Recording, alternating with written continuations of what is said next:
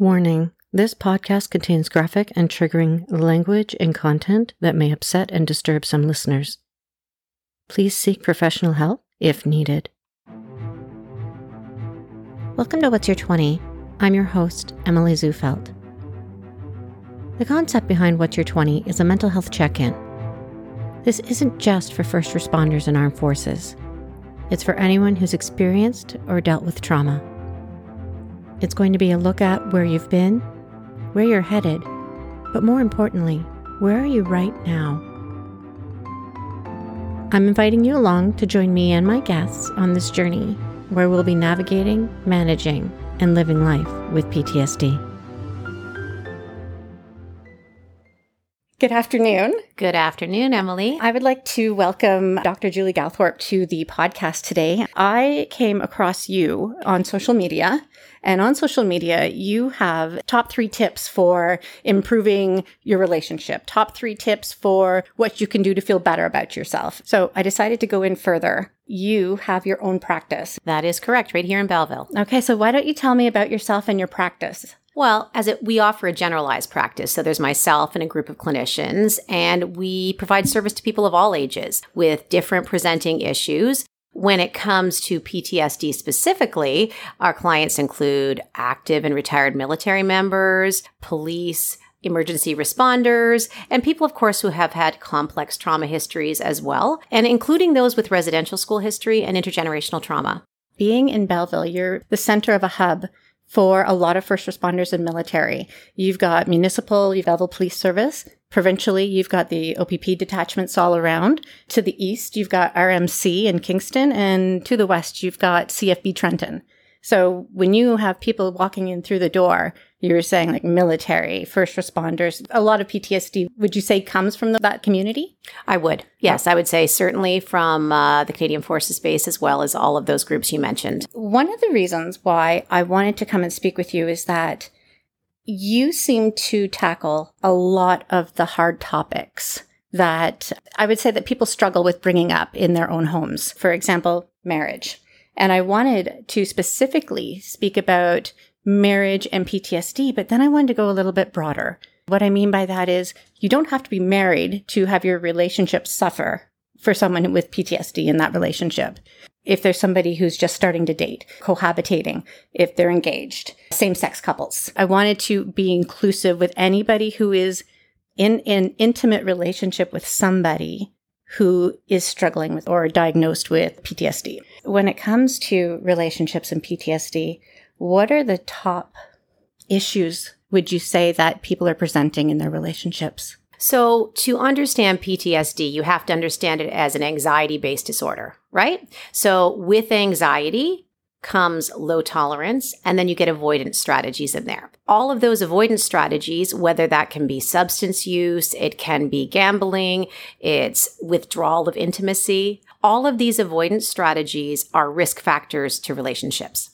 couple and otherwise. Okay. So under those things, we will see addiction issues affecting couples. We will see infidelity affecting couples. We will also see just depression and unresolved mental health issues that are so heightened that there's not a lot of room for both people in that relationship in terms of emotional needs.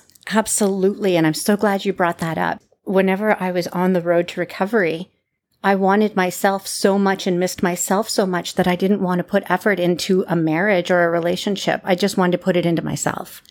When it comes to intimacy, what happens? That person who is struggling with PTSD, they have a PTSI. What are they going through? Are they able to be intimate? So there's a number of factors that come into intimacy, right? But when we look at post traumatic stress in particular, keep in mind that intimacy requires approaching, which is the opposite of avoiding right? Absolutely. So until you heal and there's treatment in place to support you in approaching things in a way that you can tolerate the discomfort, intimacy is going to be extremely challenging. So this can leave the person who perhaps doesn't have post traumatic stress or who is just craving that old relationship they had with their partner. It leaves them feeling incredibly disconnected, hurt, sad, feeling like that somehow they are also responsible for what's occurring in this dynamic. And then you have the person who is struggling to heal and recover from the trauma, which again can be cumulative. It's not just one thing most mm. often. It's several things over the course of a lifetime and then perhaps one thing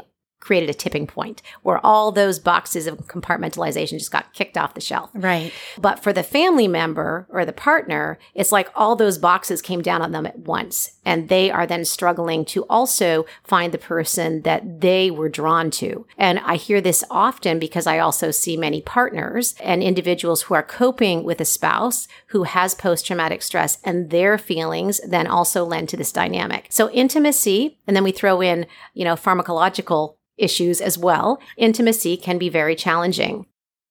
With that being intimacy, then what about when one or the other steps out of the marriage? So you have the person who maybe is lonely and lacking and wanting that intimacy, and they're not getting it from their partner. And someone who's struggling with PTSD, it isn't a daily, weekly, or even a monthly time frame. It can be years. So what happens when that person steps out and or if the person who has the PTSD is choosing to step outside. So we've got individual issues wrapped up in a dynamic issue. That's what you're talking about, yeah. right, Emily? Okay. So when this is occurring, this need for emotional closeness is different for those two people. They're both feeling something different in that moment.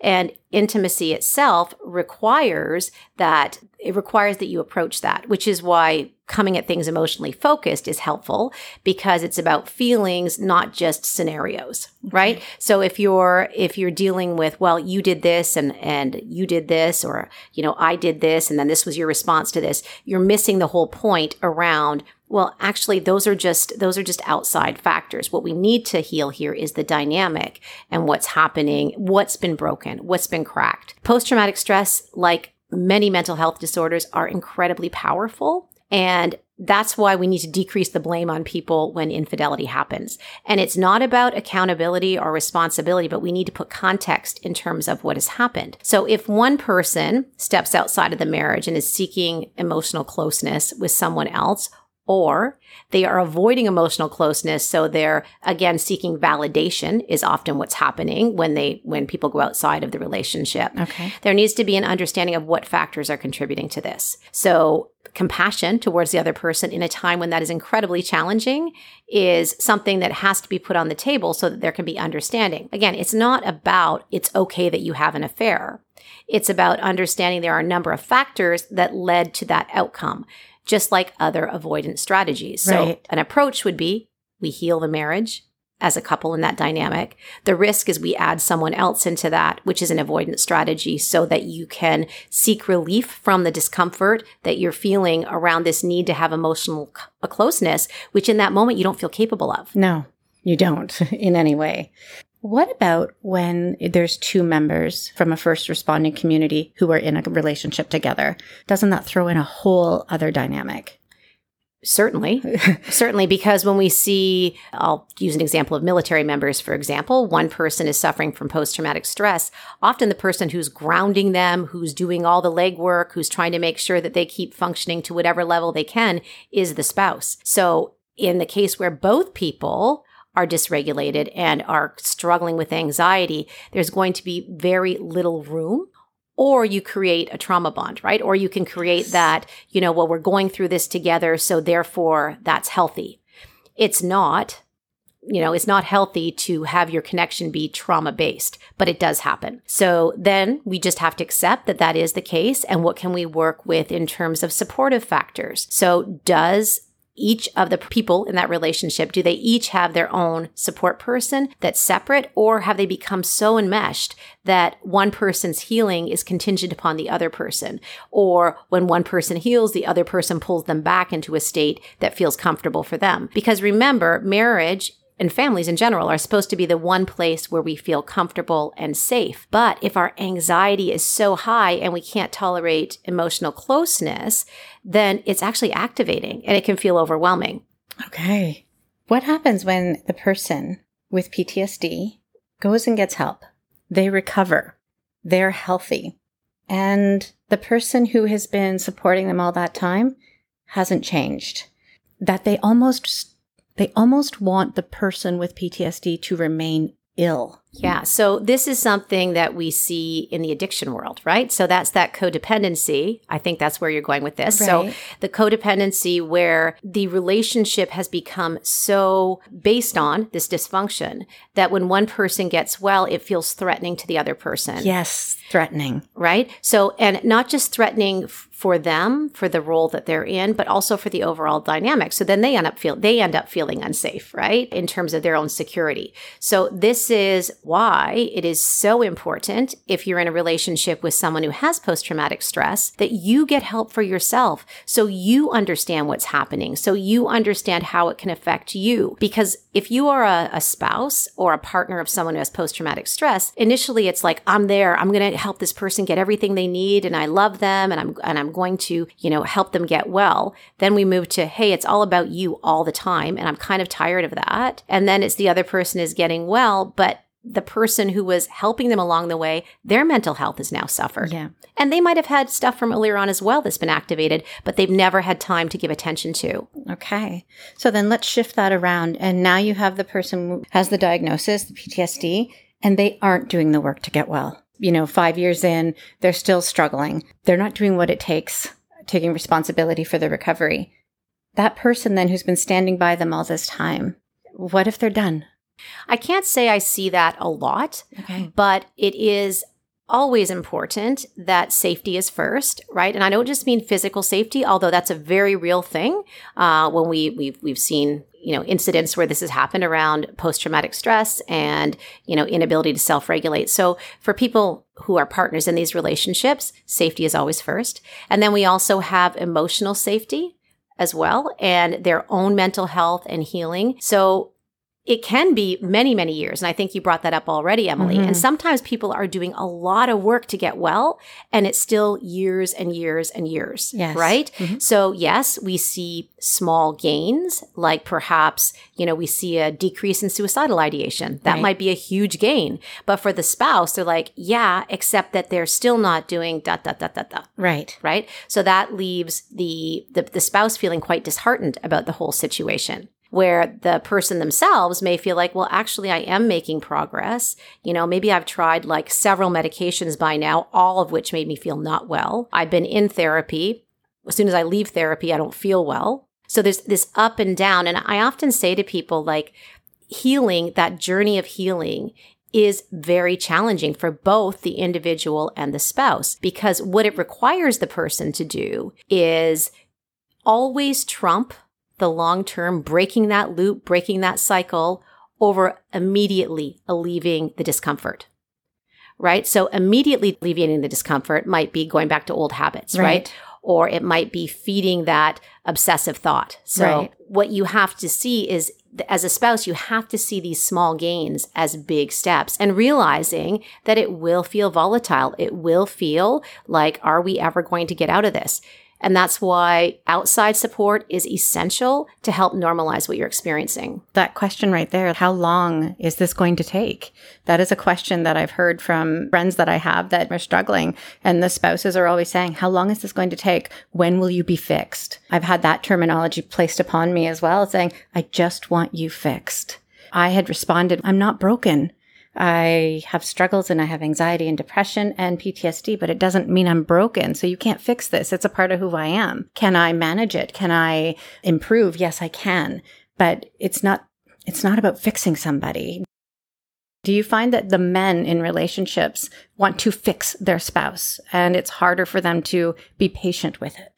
It can be, but that's not limited to post traumatic stress couple True. sessions, right? That's also, you know, culturally driven that it's that, you know, if if someone is hurting, I fix it. That's the the approach.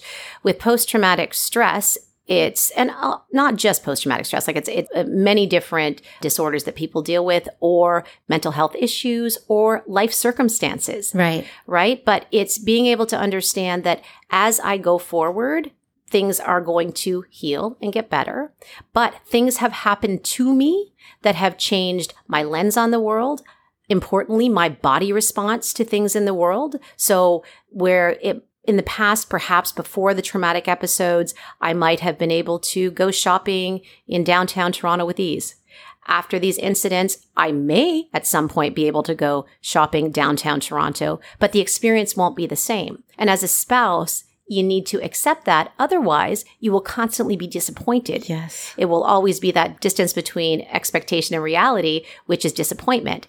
Not only does the, the person coping with the post traumatic stress need to learn to stay in the moment, the here and now, but as too does the spouse or the partner. Right. And the person with the post traumatic stress, as they heal and they recover, the person that they were years prior no longer exists. There's a new version of them that has healed and has new coping strategies. So, like you were saying, the person that the spouse is looking for to come back to, I want that old person back. I, I don't believe they exist anymore. It will lend itself to being disappointed often if you don't, if you don't live in that moment or you don't accept the changes that have happened in the marriage. I don't know if the marriage can survive at that rate. Right. If you're, and, and really, that's like most marriages as we move forward, unless you're, say, you meet you know emily you said you met your partner when you were very young right so Yeah. you know so if that if if we didn't expect growth between then and now then we're going to be sadly mistaken right, Right. so growth is very important and because someone has had bad things happen to them or situations happen outside of their control and they've suffered trauma as a result that's actually a normal response, right? It's a normal response to this abnormal situation, which we talk about a lot when we talk about trauma. Family members and spouses need to look at the whole context of what's been experienced. And while what the experiences were not good, they were terrible, this resulted in trauma, the person themselves can still grow Mhm.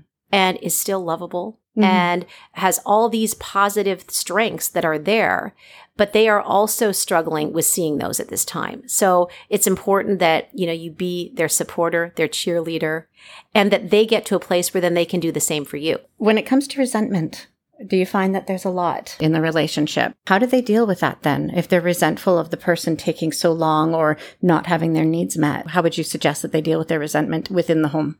Well, resentment can run in both directions. I see it both from the person suffering from the post traumatic stress as well as the partner. I would say, in terms of partners, it's very important to learn to articulate those feelings. So, whether that's you write them down so you get them off the, the treadmill that's running through your mind, uh, you speak to someone that's close to you. It doesn't, it, a therapist is helpful, but it can also be peers. There are peer support groups which are helpful for family members, for spouses that are, that can be very helpful and normalize your experience. You have to turn up the self care.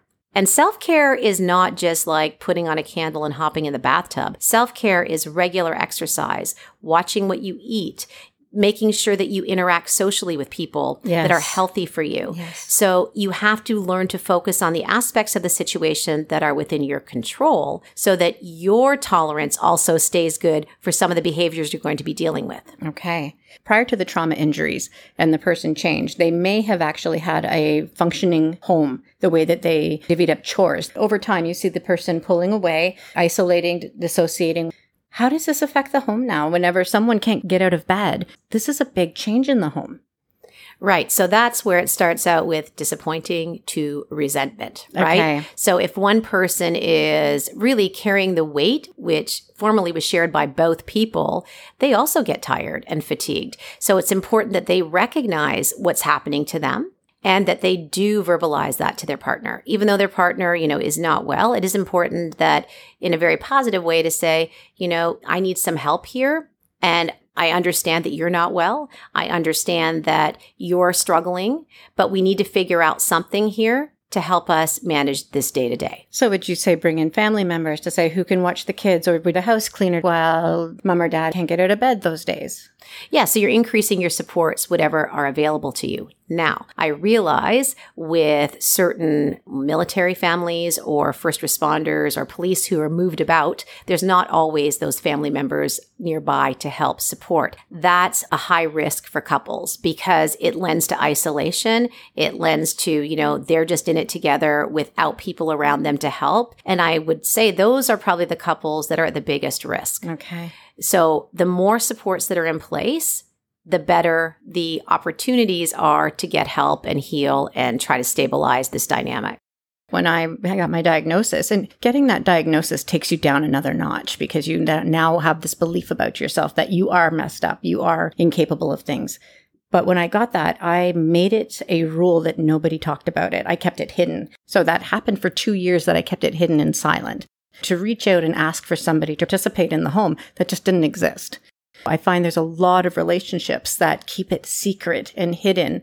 For me, it was the person with the PTSD that wanted it. But there's other times when it's the spouse who, I don't know, are they protecting their spouse? Are they embarrassed? And then they want to keep it secret as well. So there's so much secrecy surrounding the relationship and what's going on within it.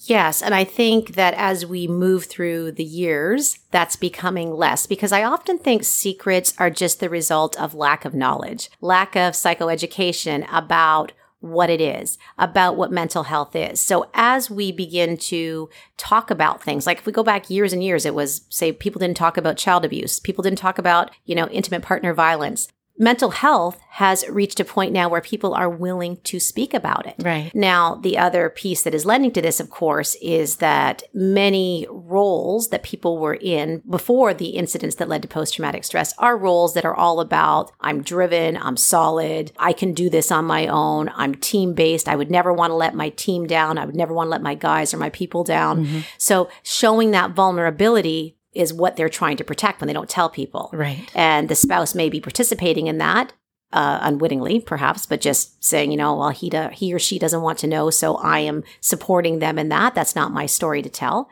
Fair enough. But that's where that conversation needs to happen. Well, who are the safe people that we both feel comfortable in telling so we can allow them to become part of our support system?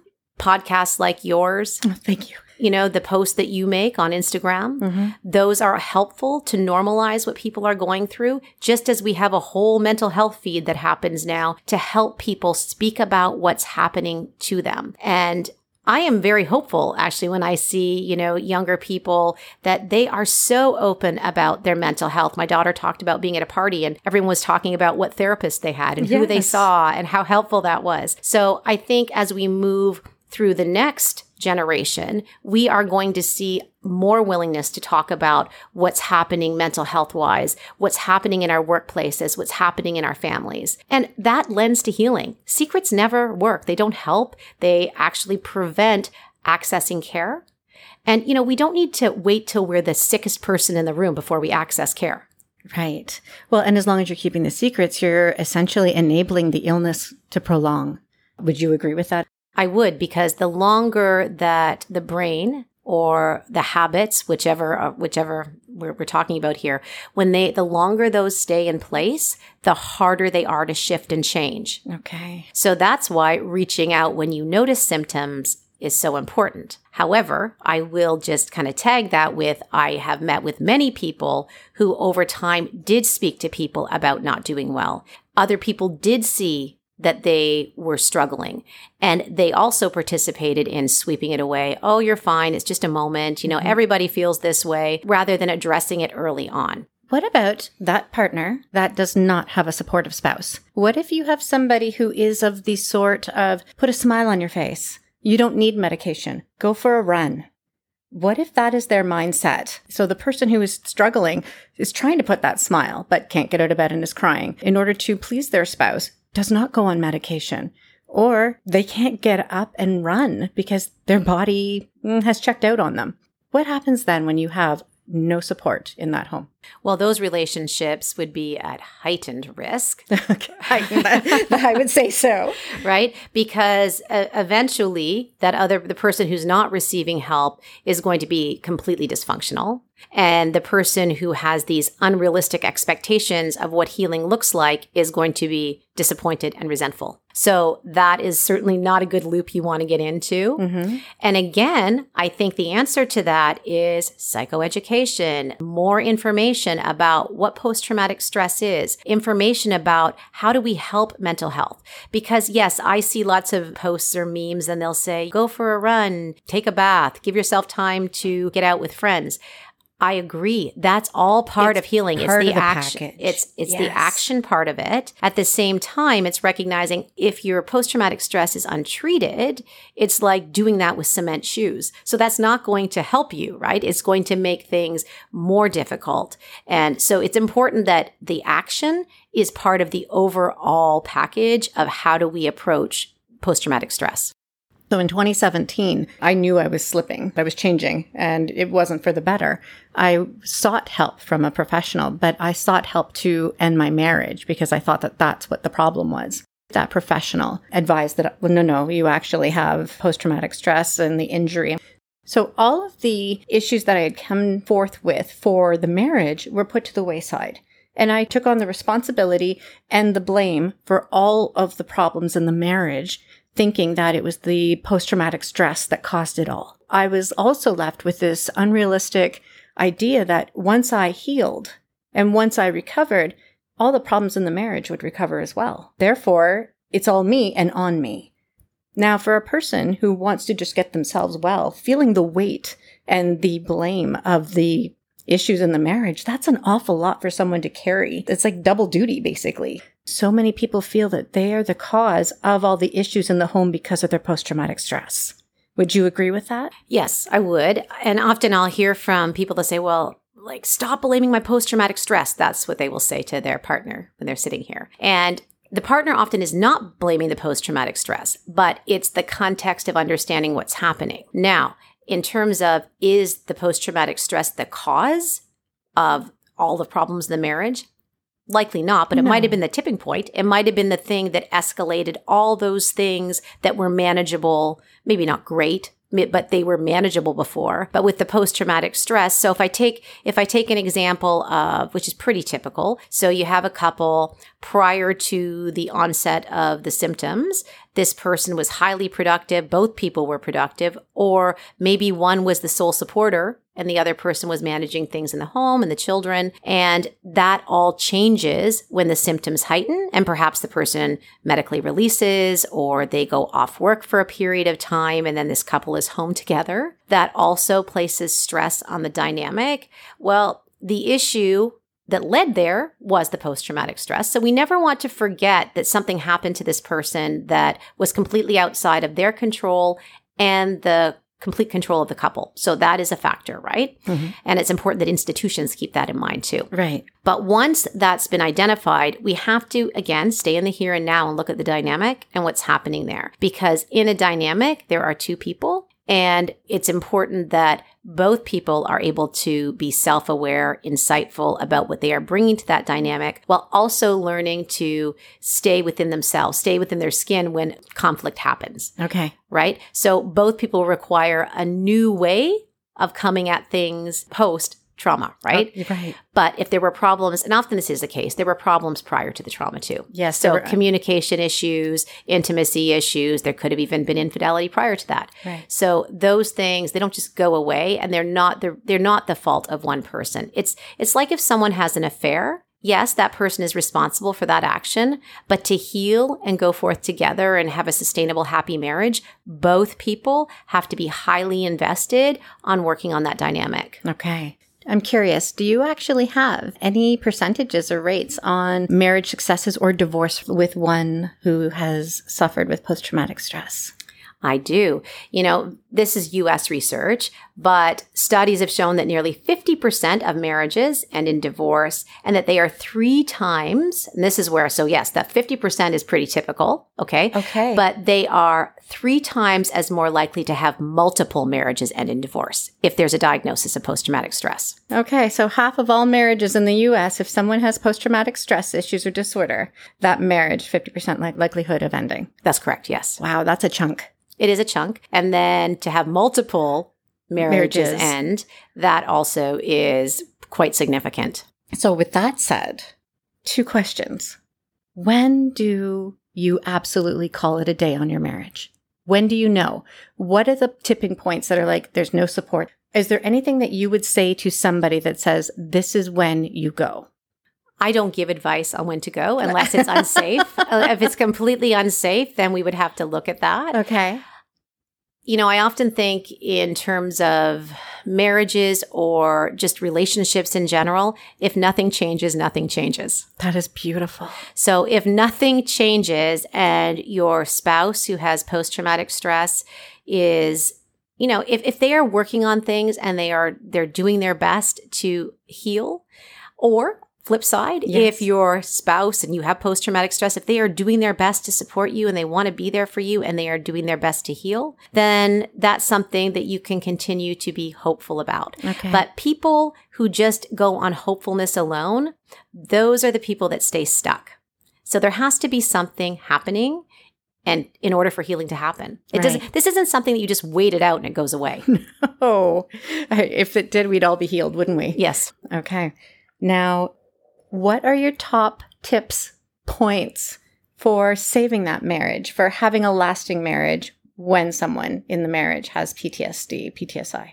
Initially, I would say get yourself some good education mm-hmm. about what it is. Okay. Okay. Because making assumptions, you know, we're not all therapists, we're not all soldiers, we're not all police officers, we're not all first responders.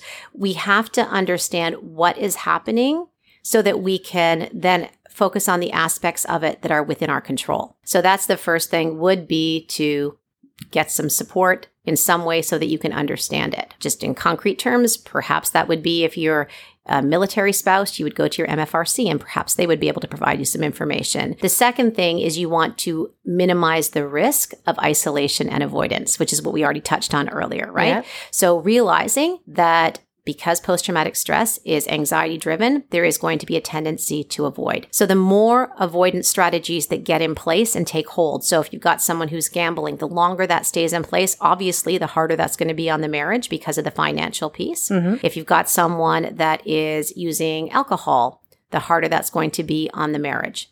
So those things need to be addressed. And then it also, if we add infidelity into that, well, that's a whole other risk factor. And even just on that, when we're talking about stats, 50 to 60% of people with post traumatic stress who are seeking couple counseling are doing so because of issues of infidelity. Again, US stat, Yeah. but it's it's something that I would say is pretty reflective even here in our practice. Okay. So you want to address those symptoms as soon as possible so that the person can get a hold of those avoidance strategies.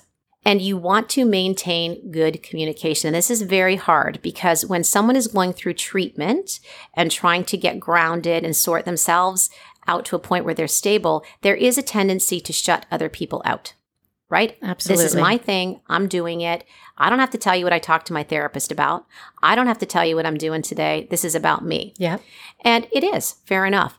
However, if we're looking at it from a couple perspective, it's so important to be emotionally focused. You don't have to tell them what you spoke to your therapist about, but you can say something along the lines of, yeah, I had a good session. I was able to deal with some emotion, right? So don't shut your spouse out, even though that might be your first response, because you may still be in that mode where you think you're protecting them. You're protecting them from information that they might find upsetting. You're going to protect them from things they quote unquote wouldn't understand. Right. But what they are making assumptions about or connecting the dots with is probably far worse than the reality of that situation. Okay. That's a great point. My spouse, is not a first responder. So why would I, why would I ever wish to, why would I wish to share certain items of my illness with them? Because I don't feel that they could handle it.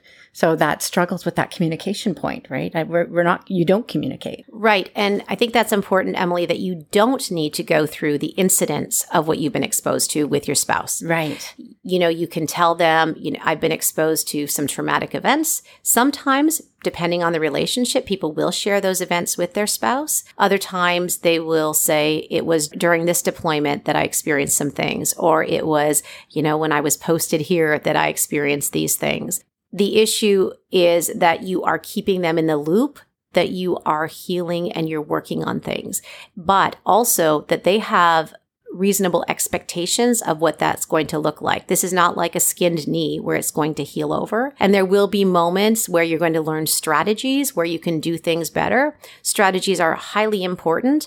But until you deal with the deeper stuff, it's like putting a band aid over a gaping wound. So you have to deal with that deeper stuff, which the spouse may see increased dysregulation during that time. So you want to let them know, you know, what's happening for you. I've dealt with some difficult things over the last couple of sessions. I'm feeling a little unsettled. I just want you to know that. Okay. So now you've got a spouse, they're feeling better with their PTS, their post traumatic stress, and they start doing things again. They start going out and say they're going to go to a spin class or they're going to be hang out with their friends. And it's important for them because say they've been in bed for the last few years and now they're like, I've wasted so many years of my life. I want to get out there and start living. But the person who's been supportive, they see their partner of putting something else now ahead of them. They're going, waited for you. And now instead of putting me first or including me, you're going out and doing other things and placing them in front of us. What would you say with that? Well, I would start by saying I don't think they're jealous. Okay. Well, that might be what you're seeing. Okay. I think that they're likely hurt. They're feeling not valued. They maybe feel not worthy of your attention now that you feel better. And they might feel just that you're not focusing the energy on them and they did that for you. So that's a lot of hurt that again, I don't feel valuable. Okay. So that's where we need to turn up the compassion, right? And we do that by communicating with one another. So it may be, you know, I'm really hurt that you're going out tonight and I have been here for you for the last, you know, three years. And now you feel like you want to go out your, with your friends and you don't even invite me. That's where the response needs to just say, well, I'm sorry you feel that way. It needs to change to say, I understand that it's hurtful. Like I, this was not my intent. My intent is to try to increase my socialization, you know, expose myself to things that would have made me uncomfortable in the past. Mm-hmm. And so that I can be healthier in our relationship. I don't want this to be all on you. I want to take care of myself. Now, if there's one thing that I have missed that you would strongly suggest or wish people to know within a relationship with post traumatic stress, I think just overall, just remember that like all mental health, but particularly post traumatic stress, it can take up a lot of room in a relationship.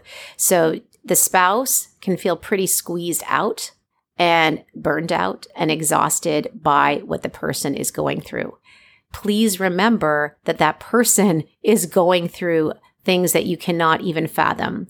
They might be experiencing flashbacks. They might be experiencing body response to things that feel completely overwhelming for them. What looks like something that should be enjoyable, given how you interacted in the past, could be incredibly activating for them. Right. And when you see the behaviors and you're you you're worried, you can express your concern, understand that they are not doing it purposefully to bother you or upset you or send a message to you.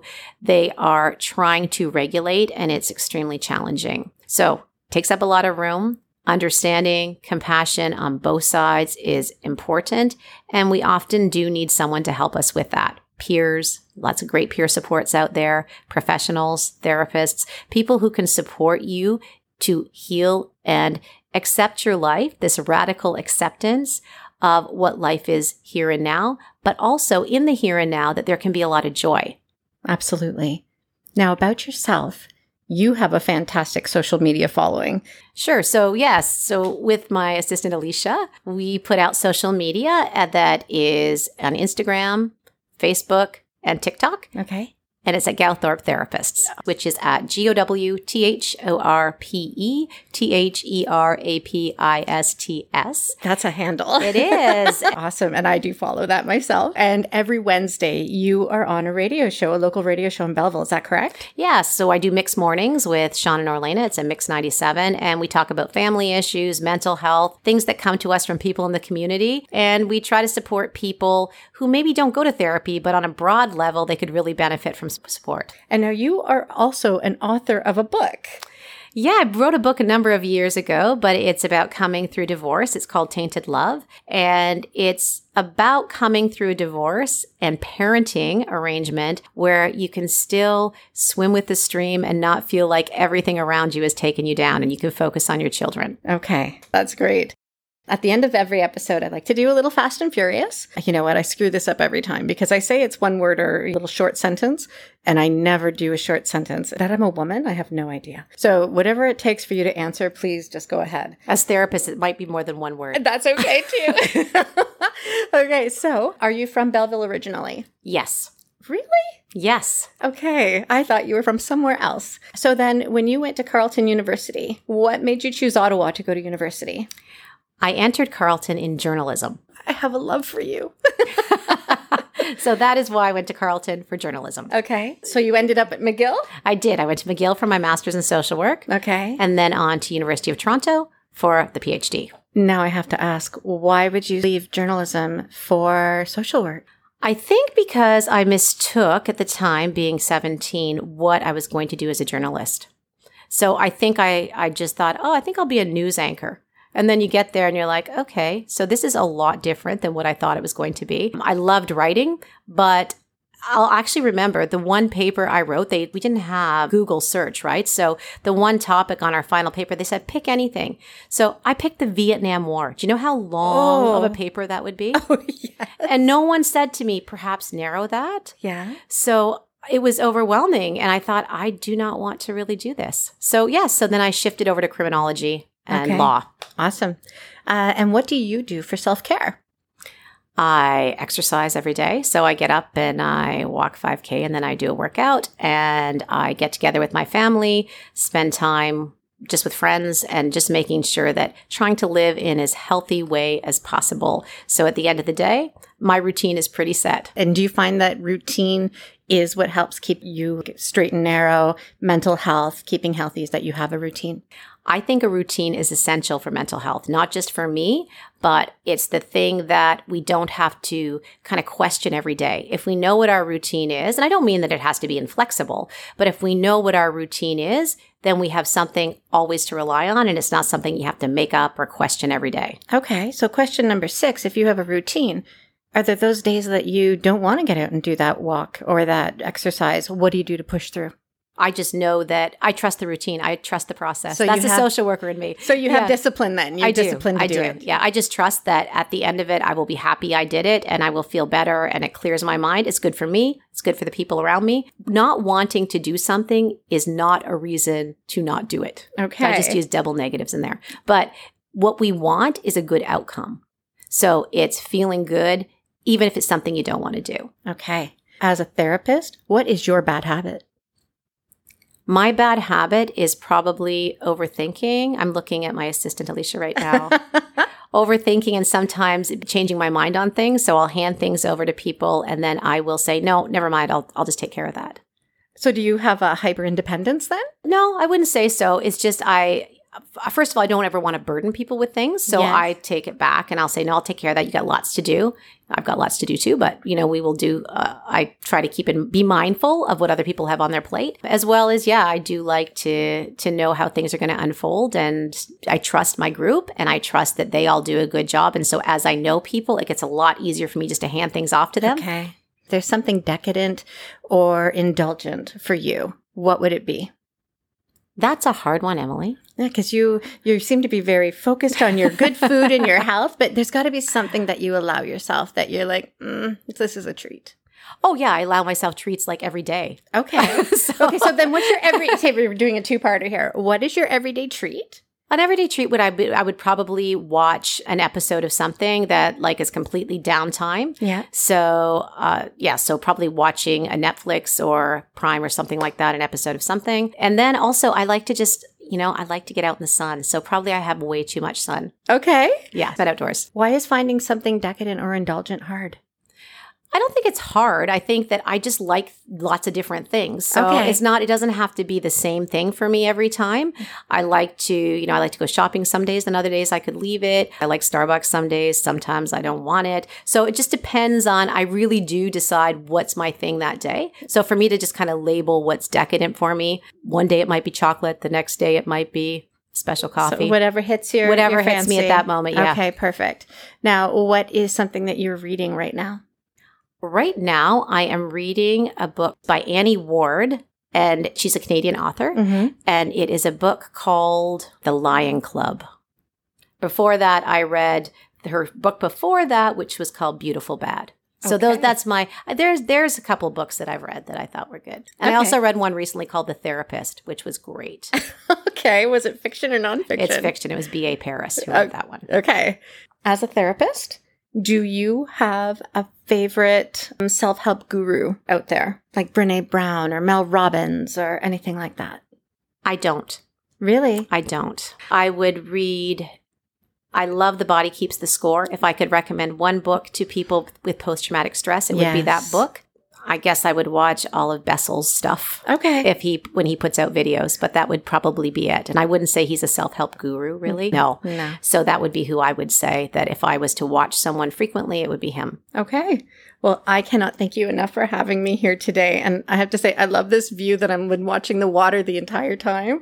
Well, I'm looking at you too, of course, because that would have been pretty ignorant. But anyway, thank you so much for having me. And I absolutely look forward to meeting up with you again in the future. Me as well. Thank you so much. Okay. Take care.